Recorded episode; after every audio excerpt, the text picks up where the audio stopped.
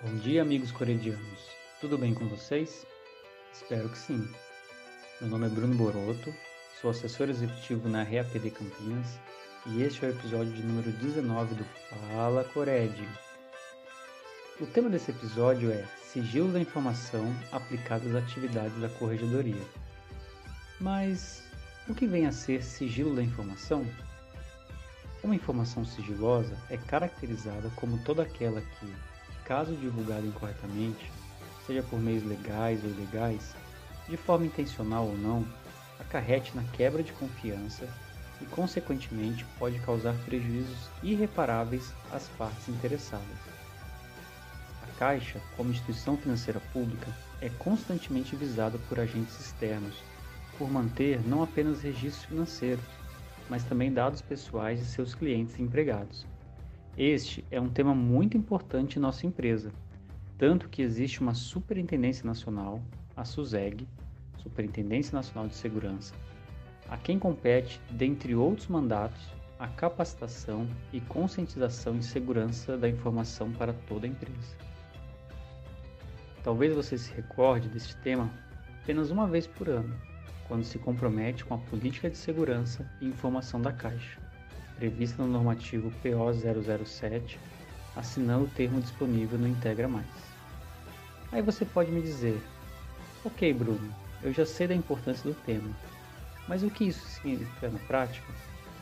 Significa que as diretrizes que norteiam essa política devem estar totalmente alinhadas com as nossas atividades e cabe a cada um de nós resguardar a confidencialidade das informações que temos à mão, entendendo-as como ativos essenciais para a Caixa e para a execução de nosso trabalho. Ainda buscando vislumbrar mais a prática do que a teoria, podemos lembrar que a Universidade Caixa disponibiliza em seu portfólio o curso Segurança da Informação na Caixa. Nesse curso, há uma cartilha de boas práticas. Vamos ver algumas que são aderentes ao nosso escopo de atuação. Primeiro, não deixe papéis de trabalho sobre sua mesa. Segundo, bloqueie sua tela mesmo em ambiente de trabalho remoto. Terceiro, em caso de reuniões, oitivas e demais conferências pelo Teams no trabalho remoto, certifique-se de estar em um local que lhe dê a segurança para falar e ouvir sobre qualquer informação.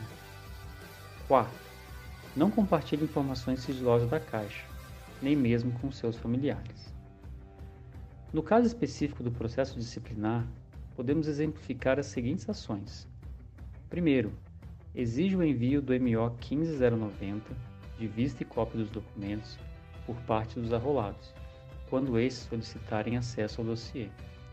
Segundo, ao consultar qualquer área ou empregado caixa, visando informações que agreguem ao processo disciplinar, garanta que essa solicitação seja precedida do envio do MO 151 solicitação de documentos e informações para esclarecer fato investigado em processo disciplinar.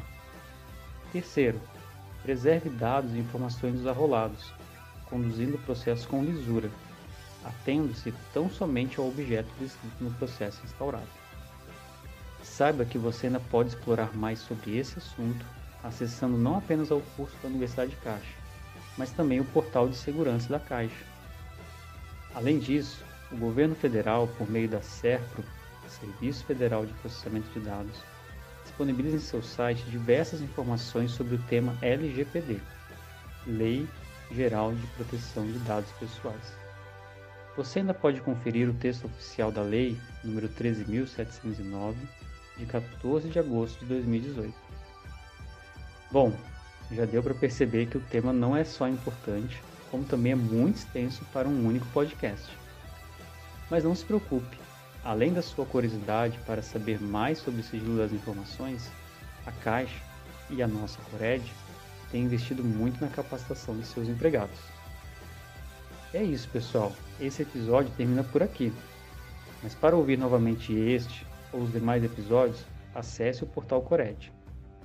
E não perca os próximos episódios. Um forte abraço a todos.